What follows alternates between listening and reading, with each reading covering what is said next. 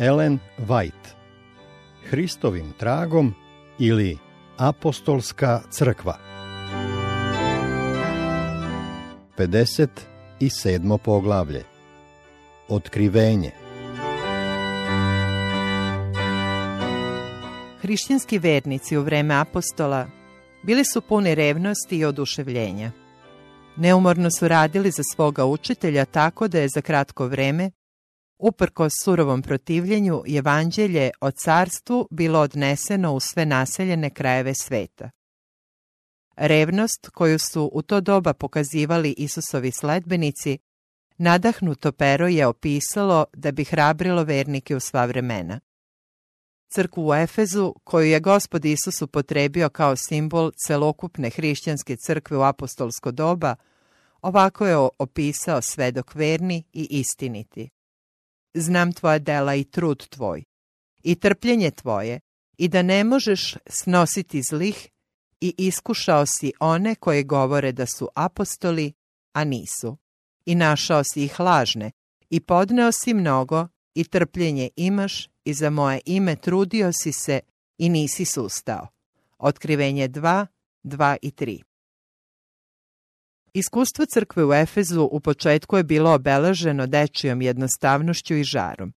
Vernici su se iskreno trudili da poslušaju svaku Božju reč i njihov život je otkrivao usrdnu, iskrenu ljubav prema Hristu.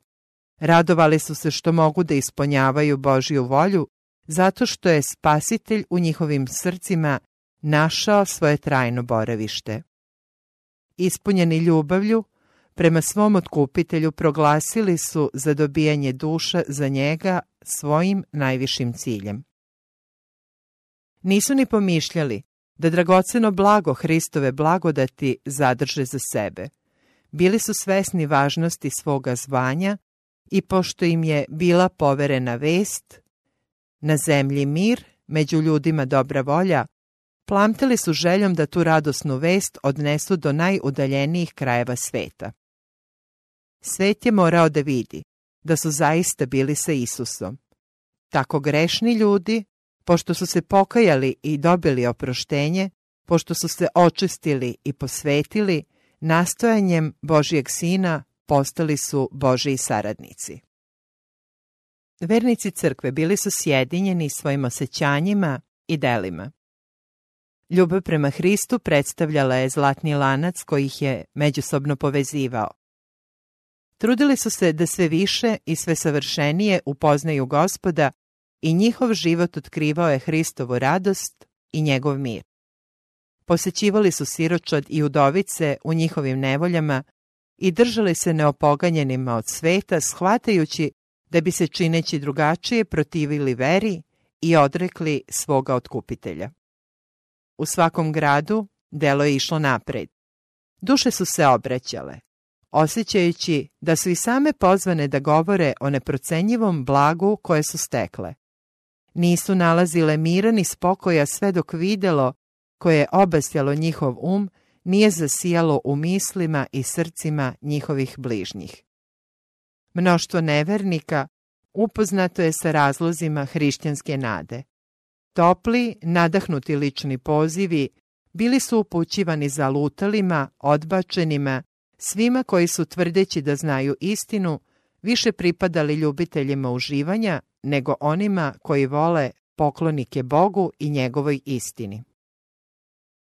Međutim, posle izvesnog vremena revnost vernika počela je da slabi i počela je da nestaje i njihova ljubav prema Bogu i bližnjima. Hladnoća se uvukla u crkvu.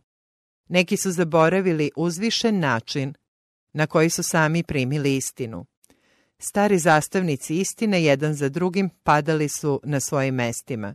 Neki od mlađih radnika koji su mogli da dele terete tih pionira i tako se pripreme da postanu mudre starešine, umorili su se od stalnog ponavljanja istina.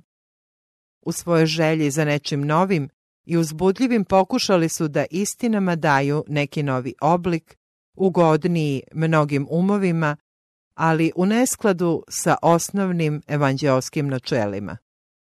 U svom samopouzdanju i duhovnoj zaslepljenosti nisu shvatali da će takav odnos prema istini zavesti mnoge da posumnjaju u iskustva iz prošlosti i da će tako nastupiti nered i neverstvo. Pojavom tih lažnih nauka nastupile su nesloge i oči mnogih odvratile su se od Isusa kao začetnika i svršitelja svoje vere. Rasprave o nevažnim doktrinarnim pitanjima, razmišljanje o lepim bajkama koje je čovek izmislio, zauzeli su vreme koje je trebalo posvetiti propovedanju evanđelja. Mnoštvo koje je moglo da se osvedoči i obrati savesnim objavljivanjem istine, ostalo je neopomenuto.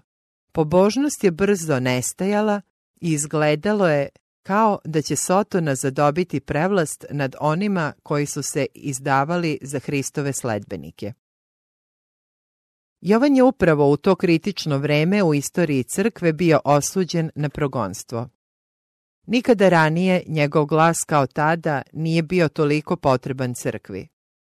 Skoro svi njegovi nekadašnji saradnici u delu propovedanja evanđelja pretrpeli su mučeničku smrt. Ostatak vernika suočavao se sa surovim protivljenjem. Prema svim spoljašnjim izgledima, činilo se da nije daleko dan u koji će neprijatelji Hristove crkve postići pobedu. Međutim, nevidljiva gospodnja ruka delovala je u tami. Prema Božijem proviđenju Jovan je bio odveden na mesto na kome će Hristos moći da mu na čudesan način preda otkrivenje o sebi i svojoj božanskoj istini, otkrivenje koje će poslužiti za prosvetljenje crkvama. Neprijatelji istine su se nadali da će šaljući Jovana u progonstvo zauvek utišati glas Božijeg vernog svedoka. Međutim, na Patmosu ovaj učenik dobio je poruku čija će jednostavnost nastaviti da jača crkvu sve do kraja vremena. Iako ih to nije oslobodilo odgovornosti za zlo koje su učinili, oni koji su poslali Jovana u progonstvo postali su na taj način oruđe u Božjoj ruci koja su izvršila nebesku nameru. Svojim naporom da ugase božansko videlo učinili su istini i crkvi veliku pomoć. Gospod slave jednog subotnjeg dana pojavio se pred prognanim apostolom. Jovan je isto tako strogo poštovao subotnji odmor na Patmosu, kao što je činio dok je propovedao narodu u judejskim gradovima i selima, želeći da se na njemu ispune uzvišena Božija obećanja povezana sa svetkovanjem toga dana. Jovan o tome piše. Bejah u duhu u dan gospodnji, u našem prevodu nedeljni, i čuh za sobom glas veliki kao trube koji govoraše Ja sam alfa i omega, prvi i poslednji, i obazreh se da vidim glas koji govoraše sa mnom i obazrevši se videh sedam svećnjaka zlatnih i usred sedam svećnjaka kao sina čovečijega. Otkrivenje 1, 10 do 13. Velike prednosti uživao je ovaj omiljeni učenik. On je video svog učitelja u Gecemaniji, dok je njegovo lice bilo orošeno kapljama krvi u njegovoj predsmrtnoj borbi, dok Hristos beše nagrđen u licu mimo svakoga čoveka i u stasu mimo sve sinove čovečije. Isaija 52.14 Video ga je u rukama rimskih vojnika, zaogrnutog starim purpurnim plaštom i ovenčanog trnovim vencem. Video ga je kako visi na krstu na Golgoti, surovo ismejavan i zlostavljan. Jovanu je sada ponovo opet bilo dozvoljeno da vidi svoga gospoda. Ali kako se promenio njegov izgled? On više nije čovek bola, koga ljudi preziru i ponižavaju. Glava njegova i kosa bejaše bela kao bela vuna, kao sneg, a oči njegove kao plamen ognjeni i noge njegove kao mjed kada se rastopi u peći. Otkrivenje 1, 14, 15 i 17 Njegov glas je odjekivao kao muzika mnogih. Njegovo lice je blistalo kao sunce. U njegovoj ruci nalazilo se sedam zvezda, iz njegovih usta izlazio je oštar dvosekli mač, znak sile njegove reči. Patmos je zablistao slavom vaskrslog gospoda. Jovan dalje opisuje. I kad ga videh, padoh k nogama njegovim kao mrtav i metnu desnicu svoje name govoreći mi, ne boj se. Otkrivenje 1.17 Jovan je dobio novu snagu da bi mogao da opstane u prisutnosti svoga proslavljenog gospoda. Pred njegovim zadivljenim očima tada se pokazala slava neba. Bilo mu je dozvoljeno da vidi Božiji presto i da posle svih sadašnjih sukoba na zemlji ugleda mnoštvo spasenih, odevenih u belu odeću. Čuje muziku, nebeskih anđela i pobedničke pesme onih koji su pobedili krvlju jagnjetovom i rečju svedočanstva svojega. U otkrivenju koje je dobio, bili su mu jedan za drugim prikazani mnogi uzbudljivi prizori iz iskustva Božijeg naroda i unapred ispričana istorija crkve sve do kraja vremena. U slikama i simbolima Jovanu su bile prikazane beskrajno važne teme, koje je morao da zapiše da bi Božiji narod njegovih vremena i svih budućih vekova mogao jasno da shvati opasnosti i sukobe koji mu predstoje. Ovo otkrivenje bilo je dato kao usmerenje i uteha crkvi tokom svih vekova hrišćanstva. Međutim, verski učitelji objavili su da je to zapečaćena knjiga čije tajne niko ne može objasniti. Zato su mnogi zanemarivali ovaj proročki izveštaj, odbijajući da svoje vreme i snagu troše u razotkrivanju njegovih tajni. Međutim, Bog nije želeo da se njegov narod tako ponaša prema ovoj knjizi. To je otkrivenje Isusa Hrista, koje dade njemu Bog da pokaže slugama svojim šta će skoro biti. Sam gospod ovako izjavljuje. Blago onome koji čita i onima koji slušaju reči proroštva i drže što je napisano u njemu, jer je vreme blizu. Otkrivenje 1.3 Jer svedočim svakome koji čuje reči proroštva ove knjige, ako ko dometne ovome, Bog će dometnuti na njega zla napisana u knjizi ovoj. I ako ko oduzme od reči proroštva ovoga, Bog će oduzeti njegov deo od knjige života i od grada svetoga i od onoga što je napisano u knjizi ovoj. Govori onaj koji svedoči ovo, da, doći ću uskoro. Amin, da, dođi gospode Isuse. Otkrivenje 22, 18 do 20. U otkrivenju su opisane dubine Božije. Već i samo ime, otkrivenje, dato njegovim nadahnutim stranicama suprotstavlja se izjavi da je to zapečaćena knjiga.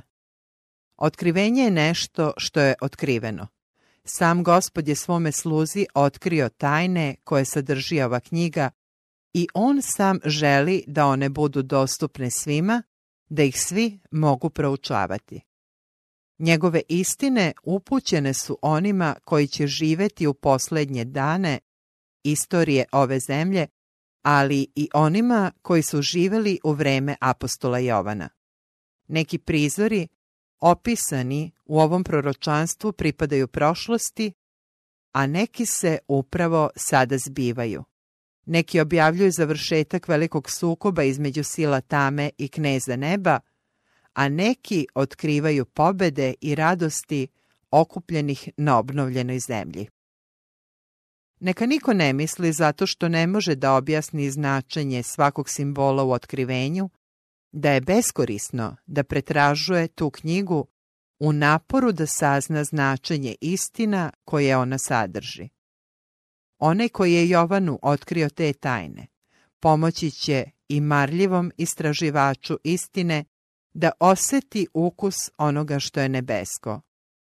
Oni čija su srca otvorena za primanje istine, bit će osposobljeni da shvate njena učenja i bit će im osiguran blagoslov obećan onima koji slušaju reči proroštva i drže ono što je u njemu napisano.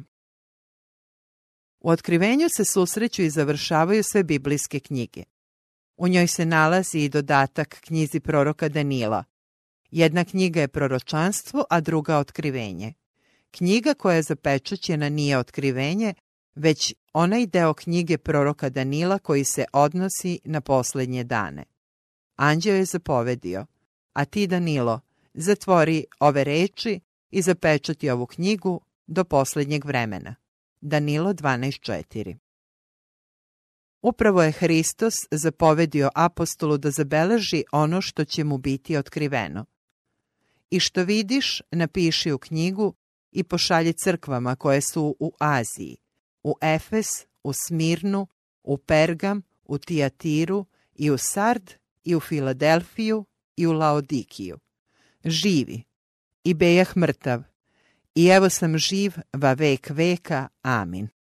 Napiši dakle šta si video i šta je i šta će biti potom.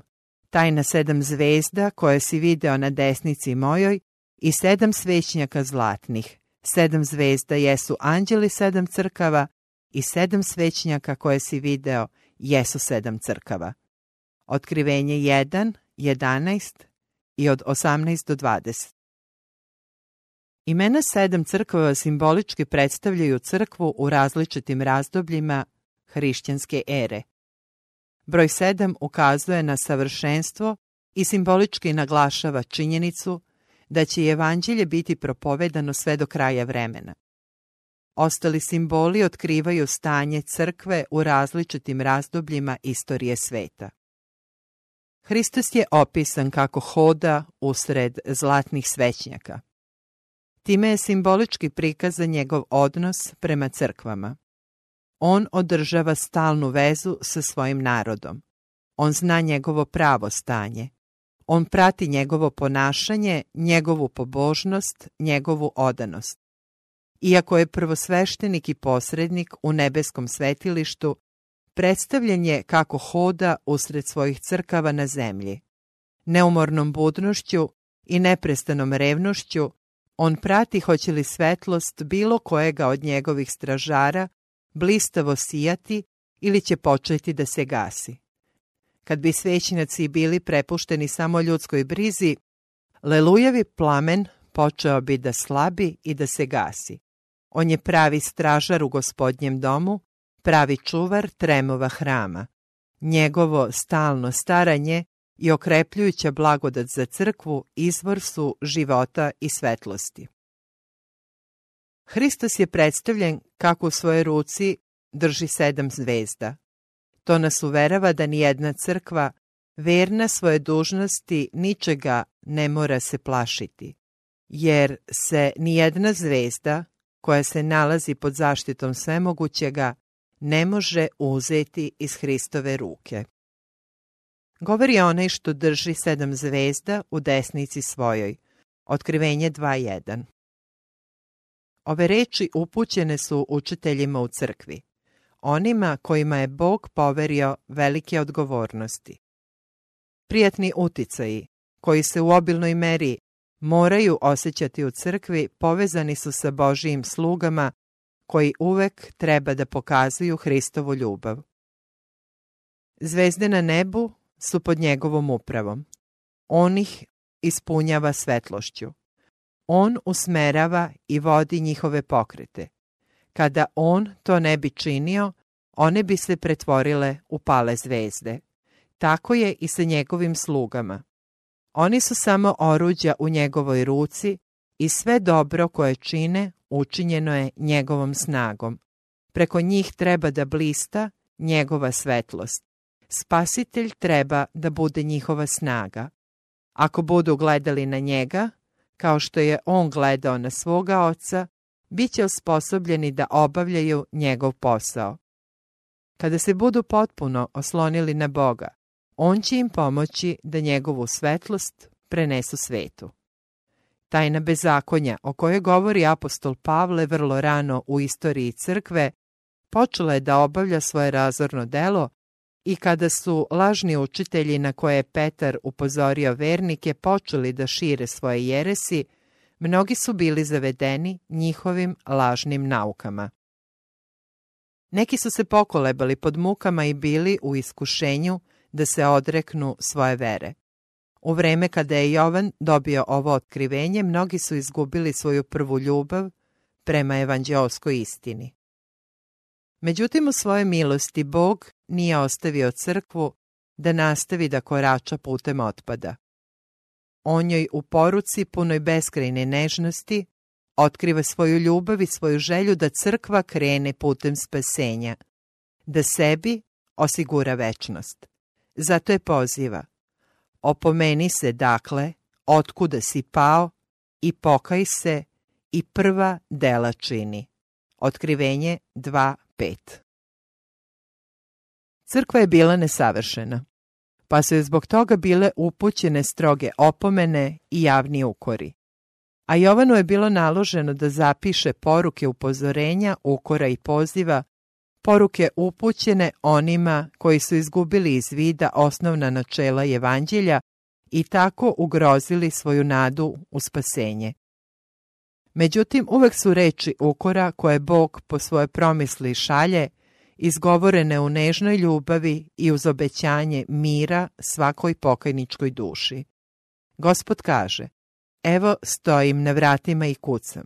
Ako ko čuje glas moj i otvori vrata, ući ću k njemu i večera ću s njime i on sa mnom. Otkrivenje 3.20 Onima koji usred sukoba budu održali svoju veru u Boga, preko proroka su upućene reči pohvale i obećanja. Znam tvoja dela. Gle, dadoh pred tobom vrata otvorena, i niko ih ne može zatvoriti.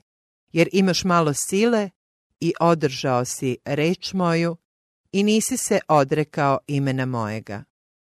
Jer si održao reč trpljenja mojega i ja ću tebe sačuvati od časa iskušenja koji će doći na sav vasioni svet, da iskuša one koji žive na zemlji. Vernicima je bilo preporučeno, straži i utvrđuj ostale koji hoće da pomru. Evo ću doći brzo, drži što imaš, da niko ne uzme venca tvojega. Otkrivenje 3, 8, 10, 2 i 11 Hristos je upravo preko onoga koji je sebe nazvao bratom vašim i drugom u nevolji, otkrivenje 1.9, pokazao svoje crkvi šta će sve morati da pretrpi za njega. Gledajući unapred, kroz duge vekove tame i sueverija ostareli prognanik video je mnoštvo vernika koji će pretrpeti mučeničku smrt zbog svoje ljubavi prema istini. Video je također da onaj koji je brinuo o svojim prvim svedocima neće zaboraviti svoje verne sledbenike tokom vekova progonstava kroz koje će crkva morati da prođe pre kraja vremena. Gospod izjavljuje, ne boj se ni od šta što ćeš postradati. Gle, đavo će neke od vas metati u tamnicu, da se iskušate i imat ćete nevolju. Budi veran do same smrti i daću ti venac života.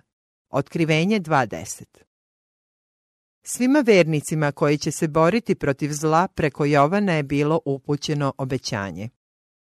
Koji pobedi daću mu da jede od drveta životnoga koje je nasred raja Božijega. Koji pobedi, on će se obući u haljene bele i neću izbrisati imena njegova iz knjige života i priznaću ime njegovo pred ocem svojim i pred anđelima njegovim. Koji pobedi, daću mu da sedne sa mnom na prestolu mojemu, kao i ja što pobedih i sedoh s ocem svojim na prestolu njegovu. Otkrivenje 2.7 i 3, 5 i 21 Jovan je video da se Božja milost, nežnost i ljubav stapaju sa njegovom svetošću, pravednošću i silom. Video je kako grešnici nalaze oca u onome koga su se plašili zbog svojih grehova. Gledajući u budućnost, u vreme posle vrhunca velikog sukoba između dobra i zla, video je na Sionu one što pobediše, gde stoje na moru staklenome i imaju gusle Božije i pevaju pesmu Mojsija, sluge Božijega i pesmu Jagnjetovu. Otkrivenje 15, 2 i 3 Spasitelj se Jovanu predstavio simbolima lava koji je od kolena Judina i jagnjeta koje stajaše kao zaklano. Otkrivenje 5, 5 i 6. Ovi simboli predstavljaju sjedinjene svemoćne sile i ljubavi koja sebe žrtvuje. Lav Judin, tako strašan onima koji odbace njegovu blagodat, bit će jagnje Božije za one koji budu poslušni i verni. Stub od ognja koji je najavljivao gnev i užas prestupnicima Božijeg zakona bio je istovremeno zalog svetosti, milosti i izbavljenja onima koji su se držali Božijih zapovesti. Ruka dovoljno jaka da smrvi buntovnike, bit će dovoljno snažna da izbavi verne. Svi oni koji budu verni bit će spaseni. I poslaće anđele svoje s velikim glasom trubnim i sabraće izabrane njegove od četiri vetra, od kraja do kraja nebesa. Matej 24.31 Kada se uporedi sa milionima svetova, Božji narod biće, kao što je uvek i bio, malo stado. Ali ako njegovi pripadnici budu stali uz istinu otkrivenu u njegovoj reči, Bog će biti njihovo utočište. Oni će se nalaziti pod širokim štitom svemogućega. Bog je uvek u većini.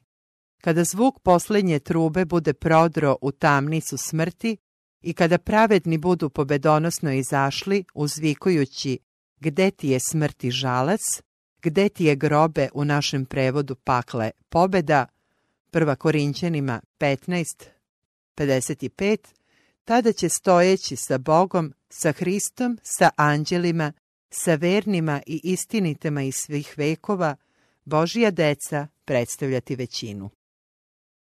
Hristovi pravi sledbenici idu za njim, kroz ogorčene sukobe, trpe samo odricanja i gorka razočaranja, ali to im otkriva krivicu i zloćudnost greha i navodi ih da ga gledaju s odvratnošću. Kao učesnici u Hristovim stradanjima određeni su da budu i učesnici u njegovoj slavi. Prorok je u svetom viđenju sagledao konačnu pobedu Božije crkve ostatka.